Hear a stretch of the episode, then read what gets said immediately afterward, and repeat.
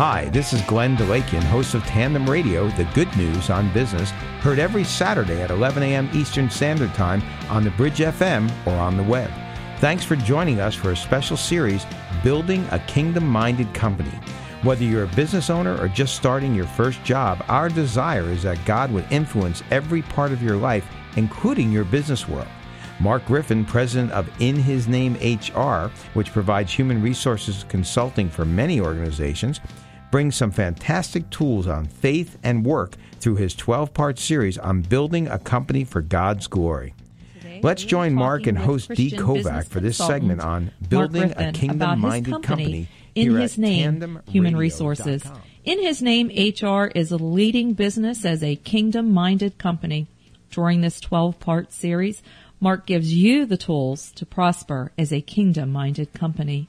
Hi, Mark, and welcome again. Here we are, show number 7, and we're talking about HR practices, but for this show, we're going to talk about the true integration of HR practices. So tell us a little bit about how a kingdom company starts to truly integrate the HR practices that are necessary. Hello, Dee. Thanks for having me on the show again. I'm so excited about this segment because this is really the tipping point for organizations, where organizations really start to see a difference and leaders start to become difference makers in their work environments, because they're taking what was so important to the owners, to the leaders, to the employees of the organization, and that's the mission, vision, and values, and they're finally saying, okay, we got it hanging on the wall, we have it in the lobby, we have it in all these different areas, we have it on the website, but how do we really make it work? And this is, again, where I get excited, because I use all my HR experience at large secular companies that are very effective in doing this, and that is taking that mission, vision, values, and integrating it and getting it part of your HR practices. So the practices we've talked about, benefit packages, and we've talked about job descriptions. Now, how does that relate back to the values, the vision, the mission? How does that actually, what are the pieces that really truly connect the dots? Sure. Earlier in our shows, we talked about being a kingdom-minded company and what it means to be a kingdom-minded company. And that's always to put Christ first, to have a mission, vision, values, but also being a kingdom-minded company is to be prosperous and to have goals and objectives for companies so that employees can reach those goals and objectives and do very well for the company. This is all part of that overall strategy that we talked about earlier, that we have all these HR practices, and then we have the mission and vision and values, and then what do we do to get it ingrained? So, you know, to get it ingrained, it's easy to look at probably the top 6 practices that you could use, and that would be your handbook, your recruitment process, your performance review process, your job description program, your communication process, and also your training and development development program process.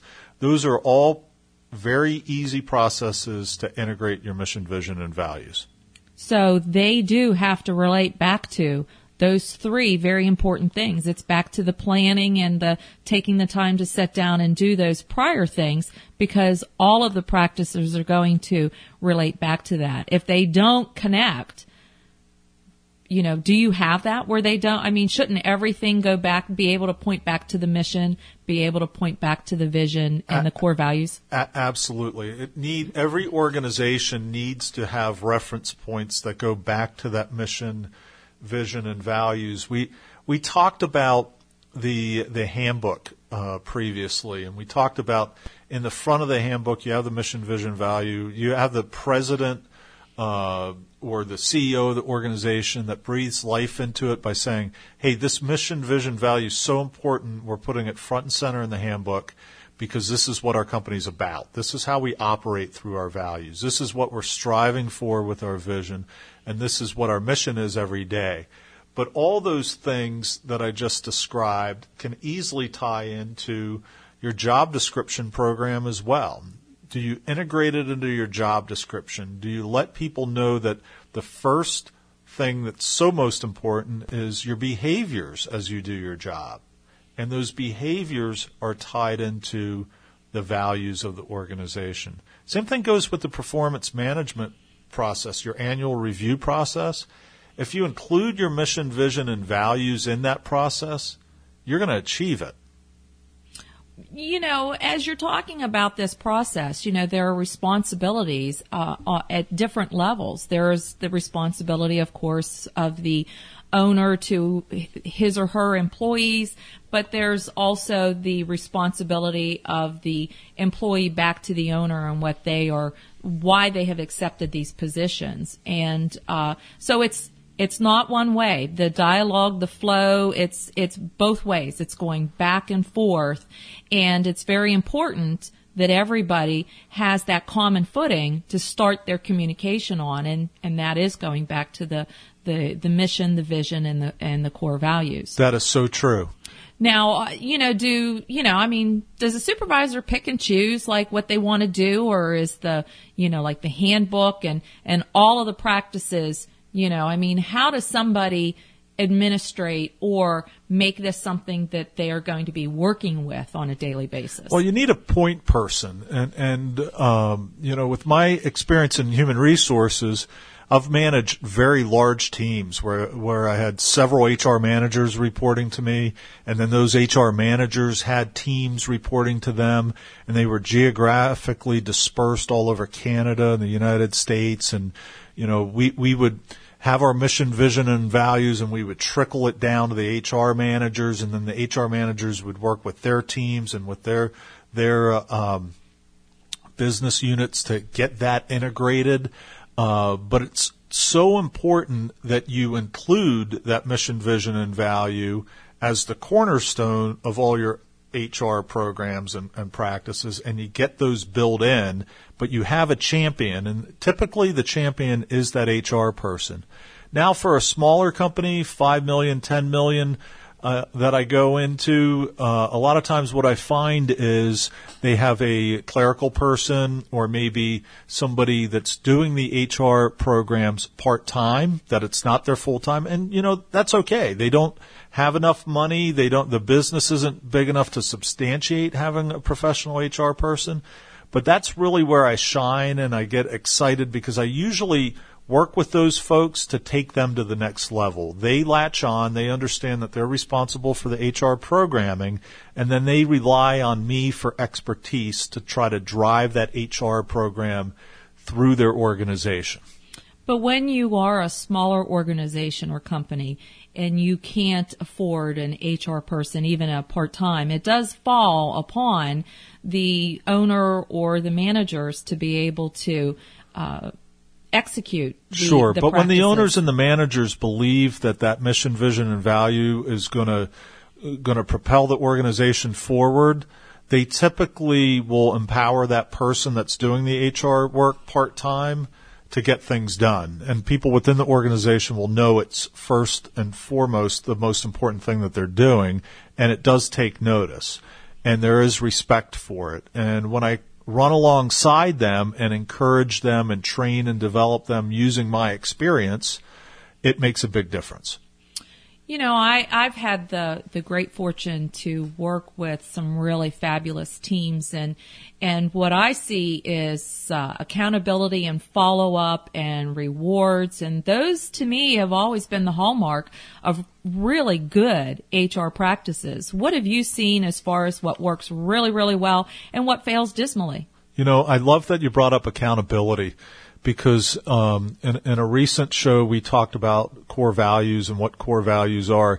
And I actually worked with an organization where the employees, not the management team, not the owner, the employees themselves came up with the concept of, we need to have accountability as a core value. Are you kidding me? That's huge. Company owners would die to have employees say, hold me accountable, hold people accountable. It sent messages and tremors through the organization to the leadership team with, what do you mean, accountability? Well, what we found out is, and many people didn't like it, that there were leaders that weren't holding employees accountable. And the good, hardworking employees that were dedicated to the vision, the mission, and propelling the organization forward were tired of it. They were saying, come on, leaders, wake up. You have an obligation to hold these people accountable, and I can't hold them accountable because I'm a worker. I work side by side, and I'm tired of snitching on these folks. Would you hold them accountable and get them out of the organization? There were a lot of people moving around in their chairs in that leadership meeting when I explained to them that their own hourly team wanted to have accountability, and the CEO's eyes get really big because he's thinking, oh, boy, my leadership team isn't holding people accountable. So that's a perfect example of a value, of a core value that is easily, we all know, building accountability into your performance reviews shouldn't be all that difficult, right? Or building it into the handbook shouldn't be all that difficult. Well, one of the important things, I think, in what you say is that the HR practices, you know, in some environments, they're seen as punitive, or they're a snare or a trap for catching the employee doing something wrong or stealing or whatever, and it kind of makes people fearful. But in the scenario that you've just discussed or described, you've really created a framework that empowers everybody to be able to do what is best exactly in a kingdom company. And it's really a lack of leadership that I've discovered in the last couple of years, that we just lack managers and leaders and even top executives, CEOs that I've met and that I've worked with, that just don't fundamentally have the leadership capability to be driving organizations. I knew of one CEO that never really led anybody, and now he's leading a multi-million-dollar company around the world, and he hasn't led teams before. It's shameful. Companies should not put people into positions as leaders unless they have the leadership capability. And, you know, when it comes to accountability, I think of Second Thessalonians, when you don't work, you don't eat. It's that simple. If we love our employees, we're going to hold them accountable, and the employees should know that they need to be held accountable, and people shouldn't earn money unless they work. There's no shame in that. There's shame in not holding people accountable, or the lack of leadership that jumps out behind the bushes punitively with a handbook and hits people over the head.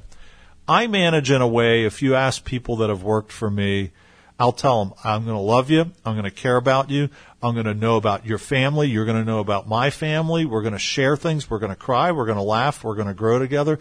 But you know what? If you don't perform and you take advantage of that relationship, you're going to be fired, because I have no problem holding you accountable, putting you on notice over 30 days, and terminating you. But if you prosper and you join with me and we go hand in hand into this game we called work, we can have an excellent career together. And that's simply being a good manager. You should care and love your employees. They should respect you, but you should also hold them accountable. And as a result, the employees shouldn't take advantage of you. Well, but one of the things that I'm thinking of as you're talking about that is in HR practices, when you are integrating all of these things together, you are not cherry picking as a supervisor what pieces of the handbook you are going to use. And you're creating this framework not just for your employees, but for everybody, whether it's owners, executives, boards of directors, any of it. You know, if you have this framework, it's not about only giving information out when it's convenient and it suits the purpose. It should be all part of the foundation of the company. It should be integrated. People should know what the purpose is. It's not overly complicated. I mean, leaders treat people with dignity and respect. Employees should treat people with dignity and respect. That's really what it comes down to. Whenever you look at laundry lists of plant rules or company policies, it really comes down to a few foundational things that really can be described in one or two or three sentences.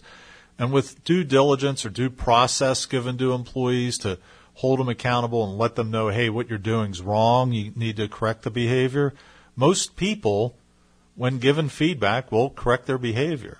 But it's what we find is when people aren't doing it consistently, where managers aren't being consistent, where they're not treating everybody with dignity and respect, or they just don't like this person because They like the Steelers and I like the Eagles, or whatever the issue is, or I like Penn State versus Ohio State, or Ohio State versus whatever the issue is. You have those nuances in the workplace. Well, I really see where the HR practices is all, it's all encompassing as far as the execution of it and the participation of it. And whether you are an employee or at whatever level you are, this is very important because, like you said previously, you know, it also becomes a legal binding document too. It really does. It's the especially the handbook itself. There's certain things that you need to let employees know that the EEOC requirements, the ADA requirements. Employment at will, all that different language needs to be explained. Promises of employment, all types of things need to be explained to employees. And many companies just don't. They just ignore it. They don't comply to a lot of the rules, the procedures. There's also different thresholds for the amount of employees. For instance, FMLA applies to certain organizations with certain amount of people, with certain amounts of locations. It's not necessarily applicable to all companies of all sizes. So there's a lot of navigating through federal legislation, local laws, state regulations around employment as well. So it's always important to get those memorialized, get them behind you, because many people will say they're non-value added. They don't help prosper the organization. And sometimes I feel that way as well, but we still need to follow those.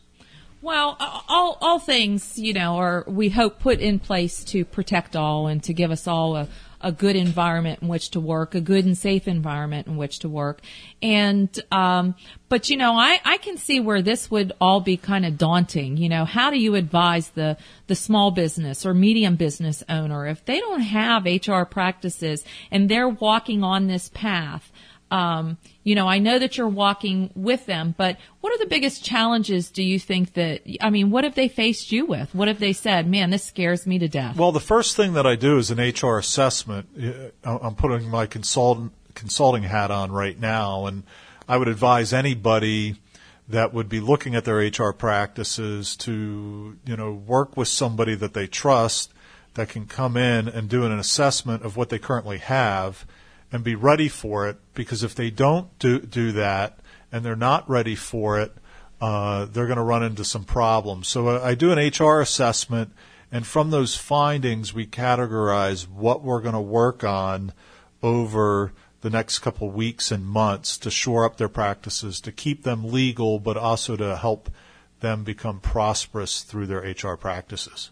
You know, I think it's easy for us to see how we can get bogged down in all the technical details and the legalities and all the bureaucracy and the red tape. But, you know, as a kingdom-minded company, I guess that we have to go back to that mindedness, the mission, the vision, and the values, and remember that we are following Christ. And he didn't come here to punish us. He came here to lift us up and to make things better for us in the long run. I agree. That is the essence of what we're trying to do as a kingdom company. Yes, thank you, Dee. Well, thank you, Mark, and we want to thank everybody for listening with us today again. Our next show is lined up, of course, with Mark Griffin of In His Name Human Resources, and he is going to teach us how to hire the best candidate for the company. You've been listening to Mark Griffin of In His Name HR at Tandem Radio, the good news on business. Be sure to check out some of Mark's other segments at www.tandemradio.com.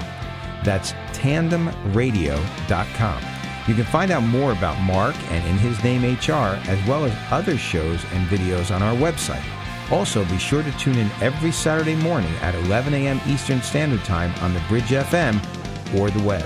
Thanks again for joining us for the good news on business.